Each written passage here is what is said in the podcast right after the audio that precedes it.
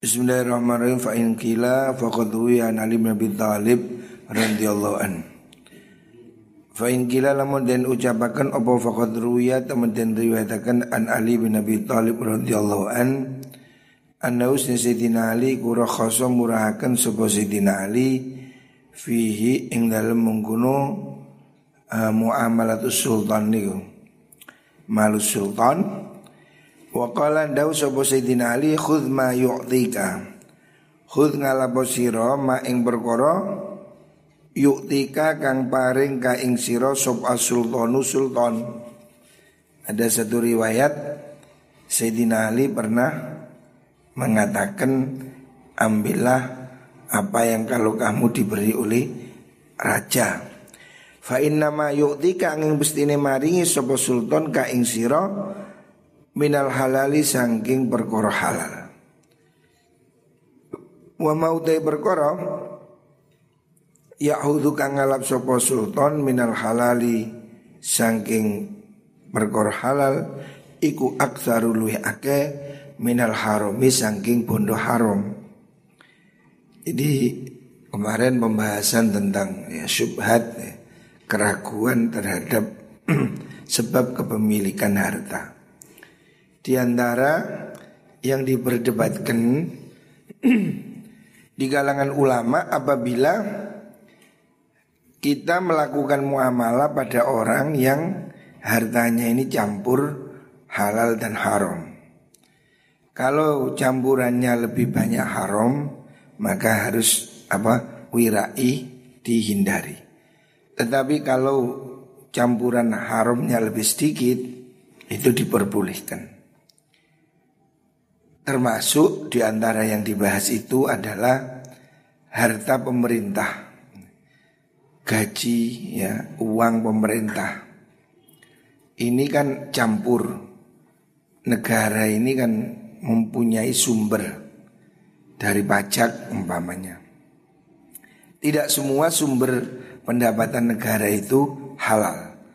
Ada juga yang pajaknya miras umpamanya pajaknya pabrik bir, pajaknya peternakan babi. Ada hal-hal haram yang bercampur. Maka bagaimana? Ini ulama berbeda pendapat. Kalau Imam Ghazali mengatakan ya selama tidak jelas haram itu boleh. Ada yang lebih ekstrim mengatakan tidak boleh. Tetapi ada yang lagi ekstrim boleh semuanya. Artinya uang yang didapat dari sultan kalau hari ini ya presiden, pemimpin itu boleh. Termasuk di situ diriwayatkan dari Sayyidina Ali. Sayyidina Ali pernah mengatakan kalau kamu diberi uang oleh pemerintah, raja, terima saja. Sebab harta itu di negara tidak semua haram. Ada yang halal, ada yang haram. Tapi yang haram itu pasti lebih sedikit. ya hari ini ya fakta. Fakta hari ini kan juga demikian. Mungkin penerimaan pajak itu mayoritas ya dari pajaknya batu bara, tambang ya. Ada mungkin pajaknya babi, pajaknya whisky, pabrik bir. Tapi itu kan prosentasenya lebih sedikit. Jadi tidak bisa dijenelarisir haram. Memang ada ulama yang hati-hati. Sampai saat ini ada pondok yang tidak mau nerima bantuan pemerintah. Seperti pondok Sidogiri, itu tidak mau. Ada masih. Kiai juga ada yang begitu. Ya masih ada. Ya contoh almarhum ayah saya. Ayah saya ini dulu pernah menjadi pegawai negeri sebentar. Terus berhenti. Dan dia bilang pada saya Dia menginginkan saya Tidak usah jadi pegawai negeri. Ayah saya itu termasuk orang Yang berusaha wirai Tidak ingin terlibat dalam pemerintahan. Makanya ayah saya itu pernah jadi pegawai negeri berhenti dan tidak mau datang apa acara-acara apa yang kenegaraan. Pokoknya dia itu hidup tani, hidup sederhana. Dan beliau mengatakan pada saya, kalau kamu masih bisa makan, nggak usah jadi pegawai negeri. Artinya bukan dilarang haram bukan, tapi supaya menjadikan pilihan sebagai PNS itu pilihan yang terakhir. Kalau masih ada yang lain, ayah saya lebih suka saya tidak jadi PNS. Tapi alhamdulillah ya, saya merasa hari ini karena saya bukan PNS, justru lebih longgar. Sudah jalan ke mana-mana, artinya saya tidak ada kesulitan pergi ke mana pun, tidak perlu cuti, tidak perlu izin, karena saya tidak pegawai negeri. Ya ada untungnya. Seandainya saya jadi pegawai negeri mungkin sulit ngajar setiap hari. Mungkin ya, karena kan kesibukan pegawai negeri bisa keluar kota dan macam-macam. Jadi itu pilihan. Pilihan kalau orang memang tidak ingin jadi pegawai negeri. Tetapi juga bukan berarti pegawai negeri itu haram bukan. Tidak. Ayah saya juga tidak mengatakan begitu. Tetapi ayah saya lebih suka ya, pilihan kalau saya tidak menjadi pegawai negeri. Alasannya sama dengan yang ada dalam kitab ini. Sebab harta pemerintah itu campur. Ada sumber yang halal, ada sumber yang tidak halal. Hari ini di medsos rame ini nggak tahu benar nggak itu pemerintah mengizinkan apa asing membuat pabrik miras atau seperti itulah. Pokoknya izin miras itu dilehalkan. Otomatis kan kalau lehal kan ada pajak. Hari ini miras itu impor. Minuman-minuman yang mahal itu yang whisky-whisky itu kan impor. Tapi juga pajaknya mahal. Lah, pajak itu kan masuk ke negara. Campur. Ya pajaknya tak pertanian, pertanian, tanah, pajaknya whisky masuk ke bendahara negara. Itulah maka sebagian orang memilih untuk tidak jadi PNS. Seperti ayah saya. Tetapi kalau ada orang yang ingin jadi PNS ya silahkan Tidak apa-apa Sebab memang Imam Ghazali juga tidak menghukumi haram Itu hanya soal masalah subhat Waswila lan den lakoni sapa Ibnu Mas'ud radhiyallahu an dzalika ing mengkono-mengkono malu sultan niku. Ihtajta fastaslifhu. Napa niku? Pundi?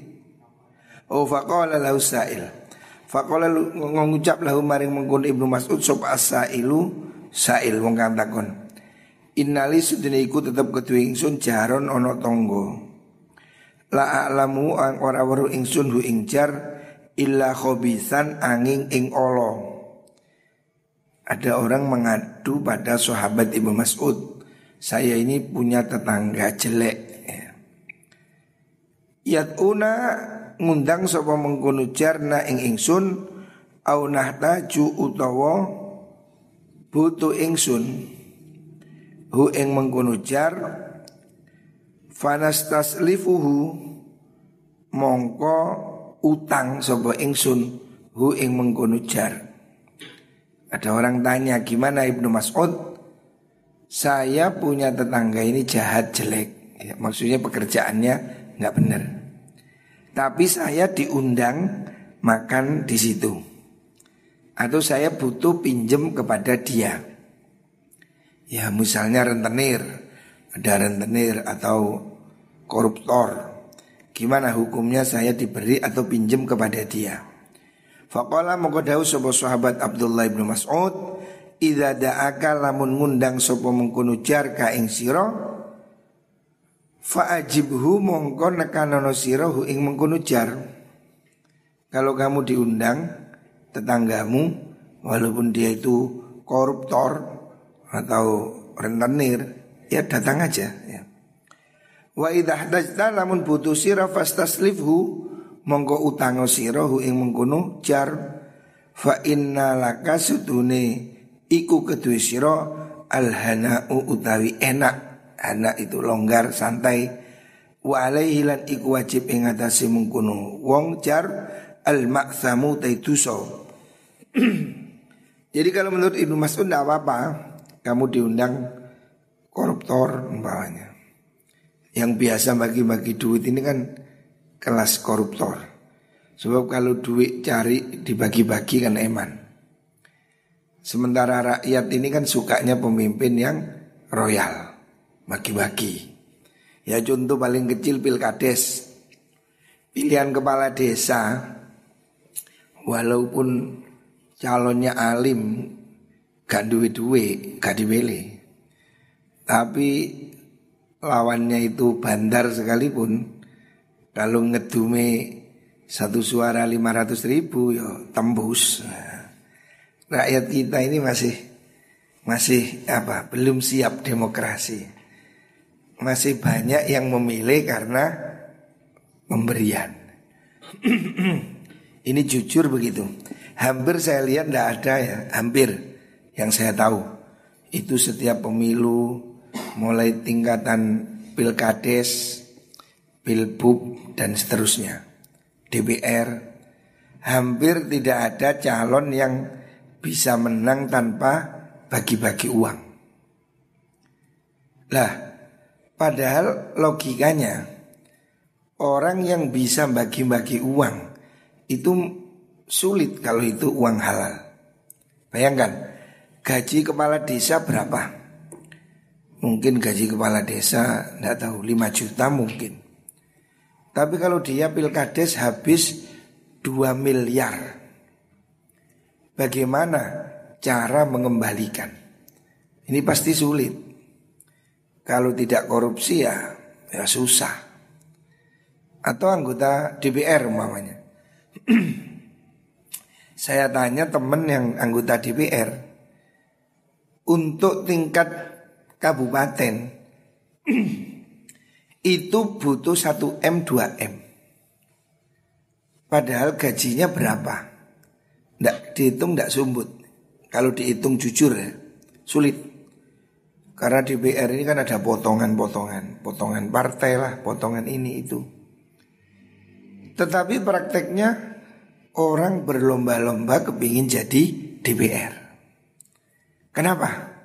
Ya nggak tahu, mungkin ada syai'un syai'un. Nah, ada sesuatu yang sangat menggiurkan. Ya sama dengan sama dengan Wilkades itu. Wilkades itu di Malang Selatan saya dengar ada yang habisnya sampai 3 M.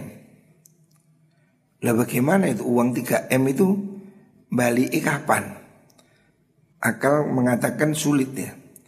Sangat sulit orang bisa mengembalikan modal 3 miliar untuk kepala desa. Lah, sekarang kalau kita diundang pejabat ya, ya siapa pun yang indikatornya dia koruptor, kita diundang, gimana? Ya datang aja, enggak apa-apa. Makan dikasih gimana? Ya kalau kamu yakin itu tidak haram ya makan aja. Selama kamu tidak tahu itu jelas-jelas haram. Ibnu Mas'ud mengatakan begitu, tidak apa-apa. Kamu tidak dosa, tapi yang nyuri itu yang dosa. Karena kan hartanya itu kan campur. Ya. Pemerintah kan tidak semua hartanya haram. Ya koruptor itu mungkin tidak semuanya korupsi. Ya mungkin separuhnya ya kerja, separuhnya tani, sebagian ya. Maksudnya hartanya ini kan campur. Kalau masih campur begitu boleh ya kita menerima pemberiannya atau kita pinjem utang sama dia boleh aja. Itu menurut Ibnu Mas'ud demikian. Wa aftalan awe fatwa Wa aftalan paring fatwa sinten Bendiyo Salman sahabat Salman. Salman ini nama ya sahabat Salman.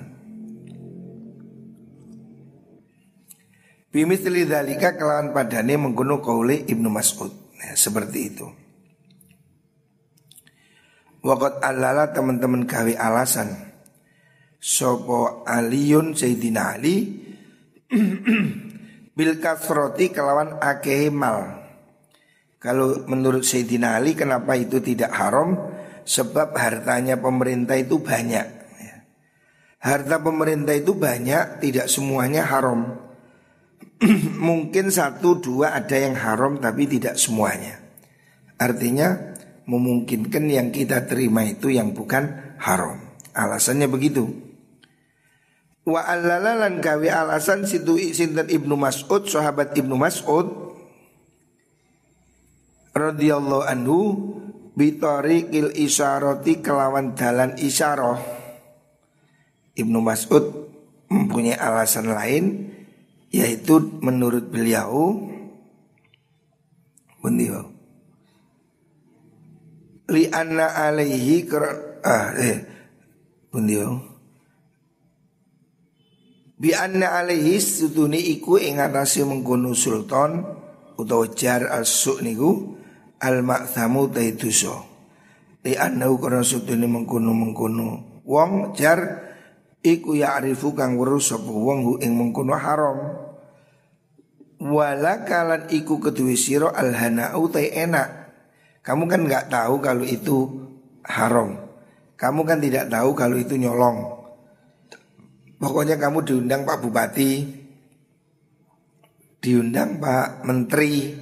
Ya wis sangoni terima karena kamu tidak tahu itu kalau haram. Ya jadi kamu boleh. Tapi dia yang nyolong tetap dosa.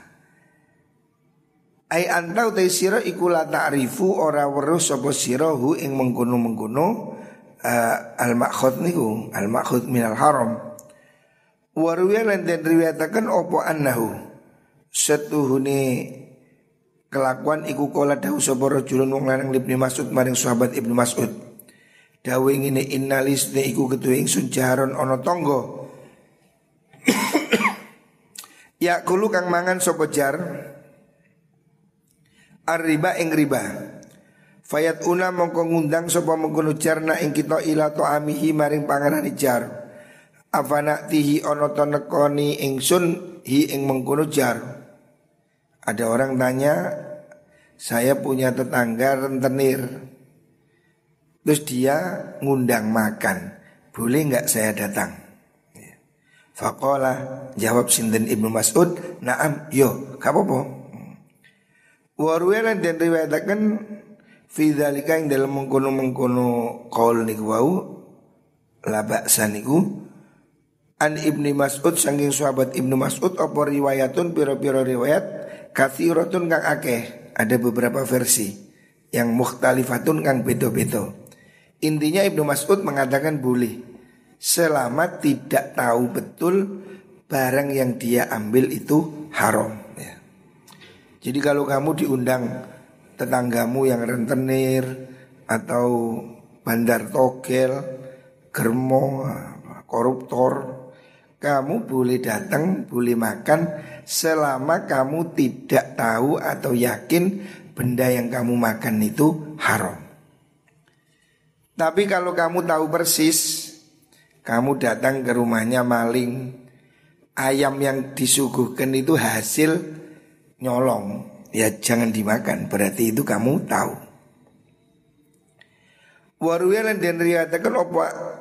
Ah beliau Wa akhadalan ngalap sopa syafi'i Imam syafi'i wa malik lan imam malik radhiyallahu anhu ma Jawa izal khulafai ing biro-biro peparingi khalifah Wasalatini lan biro-biro sultan Ma'al ilmi serta ngawurui bi annahu kan mengkono sultan iku kot khalato teman-teman nyampur nyampuri malahum ing bondone mengkono salatin opal haramu bondo haram.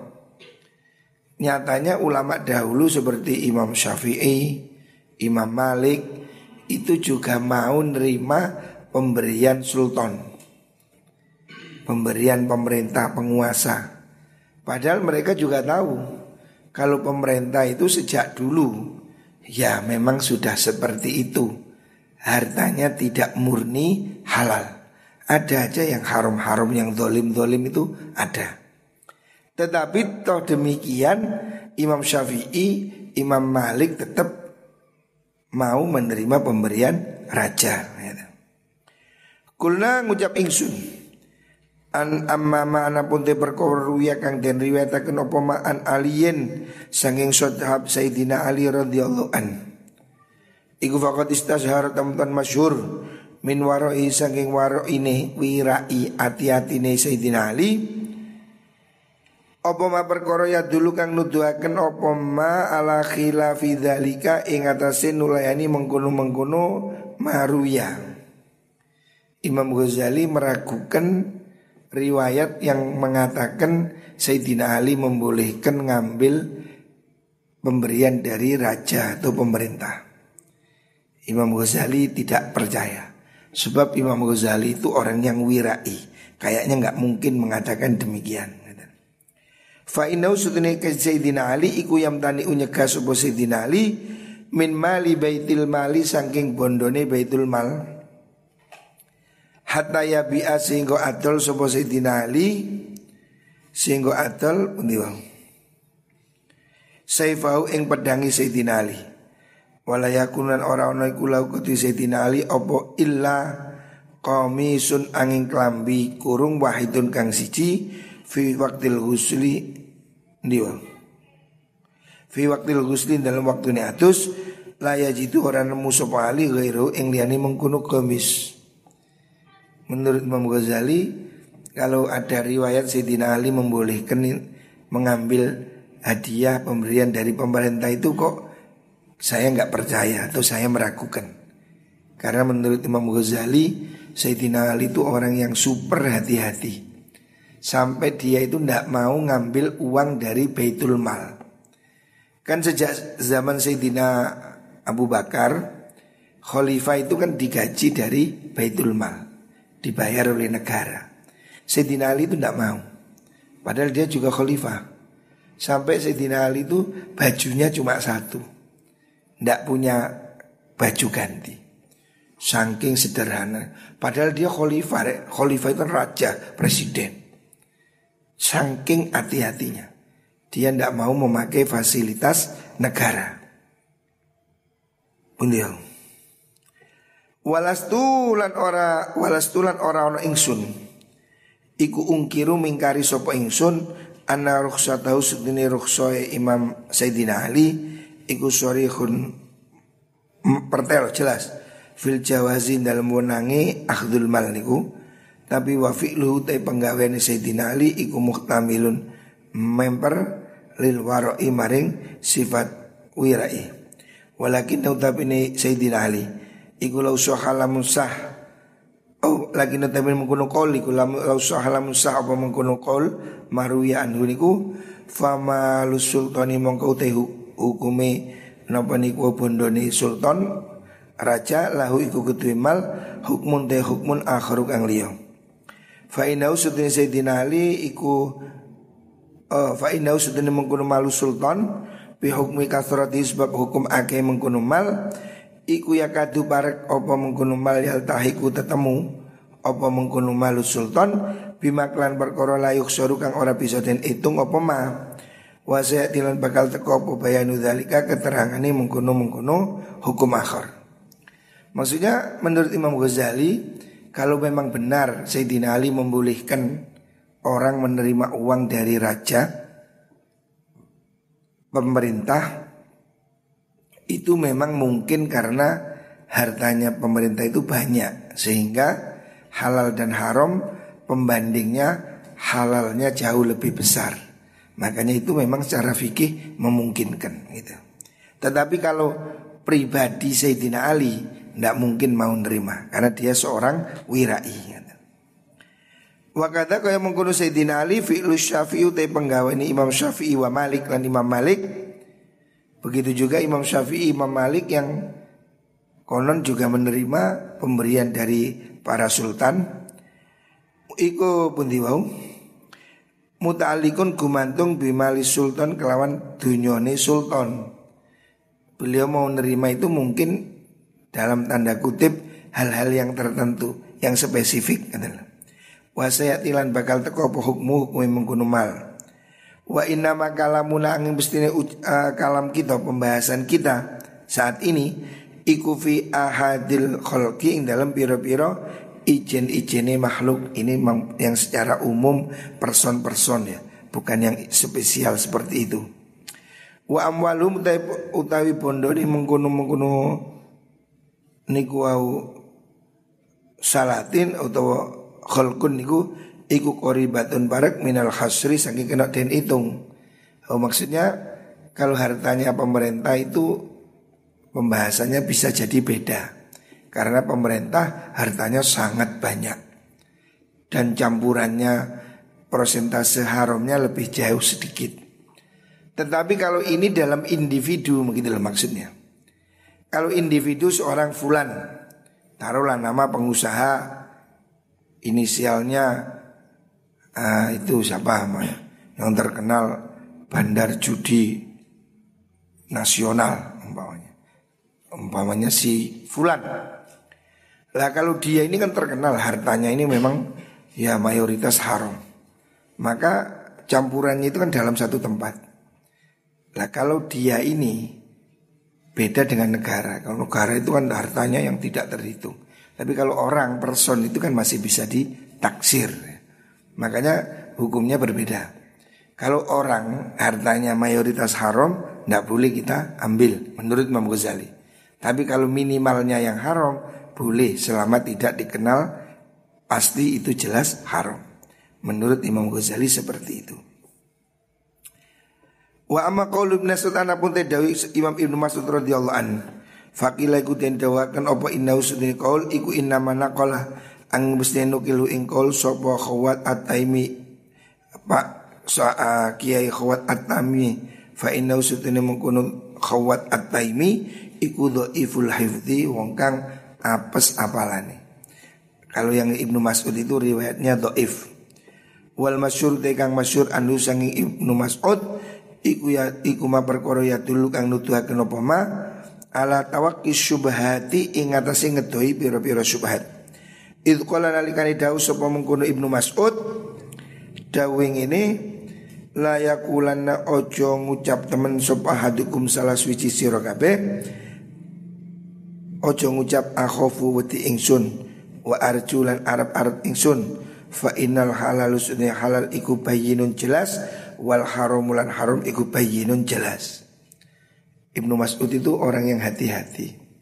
Artinya kalau ada riwayat-riwayat yang menunjukkan Ibnu Mas'ud seakan me membolehkan, menggampangkan itu perlu diteliti lagi. Sebab menurut Imam Ghazali, Ibnu Mas'ud ini orang yang saklek, hati-hati. Dia tidak mau hukum yang tidak jelas. Saya kira halal, saya kira haram, nggak mau. Beliau mengatakan halal yu halal, haram yu haram. Jangan pakai kira-kira. Wa baina dzalika iku antarane mengkono halal haram umurun ta pira-pira perkara mustabihatun kang pira-pira kang serupa fada mongko ninggalo sira ma ing perkara yurbi kakang mamangaken apa maka ing sira yuri buka kang mamangaken apa maka ing sira tinggal ilama maring perkara la yuri buka kang ora mamangaken apa maka ing sira wa qala lan dawu Ibnu Mas'ud Ijtanibu ngetawono sira kabeh al hakakati ing pira-pira perkara kang gremet. Gremet ing jero. Maksudnya yang meragukan, grenjel. Fa fiha mongko iku dalam hakakat al ismu taituso. Jadi kesimpulannya Imam Ghazali sih tetap memilih pendapat yang mengatakan ya seperti yang kemarin bahwa harta sultan juga pun itu termasuk subhat yang tidak haram tapi lebih baik dihindari. Kan Imam Ghazali mengatakan begitu. Karena campuran antara halal dan haram. Tetapi ada juga pendapat yang mengatakan boleh-boleh aja tidak apa-apa. Toh pemerintah itu hartanya banyak. Halal haramnya campur lebih banyak halalnya. Maka boleh secara mutlak. Lah itu diriwayatkan dari Sayyidina Ali dan Ibnu Mas'ud dan Imam Syafi'i dan Imam Malik. Tetapi Imam Ghazali menyanggah Kayaknya tidak bisa dikatakan begitu Artinya Imam Ghazali tidak setuju kalau digeneralisir harta pemerintah ini halal secara mutlak. Artinya boleh kita ambil, boleh semua. Harus tetap ada filter. Kalau yang jelas-jelas haram, jangan diambil.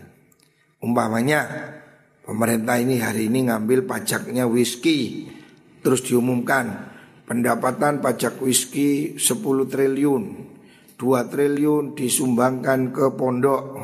saya nggak mau karena apa? Jelas itu pajaknya whisky. Tapi kalau pemerintah itu nggak ngomong gitu, wis pondok disumbang saya ketemu sepuluh ewu ya wis alhamdulillah. Karena kita tidak tahu itu jelas haram. Tapi kalau aslinya dari yang haram kita tidak mau. Tetapi kalau tidak diketahui, ya kembali seperti kemarin Imam Ghazali toh mengatakan orang yang hartanya campur halal haram itu boleh kita terima atau kita transaksikan selama tidak jelas itu jelas-jelasnya sumbernya haram. Ya. ya sama dengan hari ini harta yang beredar di Indonesia kan campur lah. Uang di bank itu kan campur lah.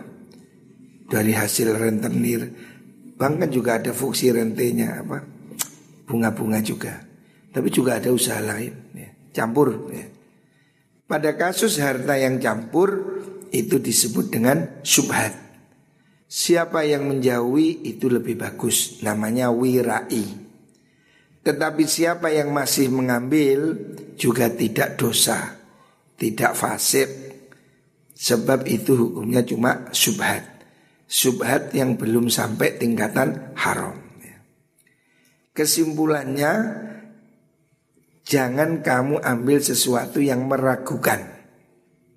Jadi kembali pada kaidah tak ma yuribuka ila mala yuribu. Itu sudah. Kalau harta itu meragukan kembali ke kaidah itu. Kalau ragu tinggalkan, kalau kamu tidak ragu ambil. Sesuatu yang ragu gerenjel di hati itu berarti tidak halal. Wallahualam.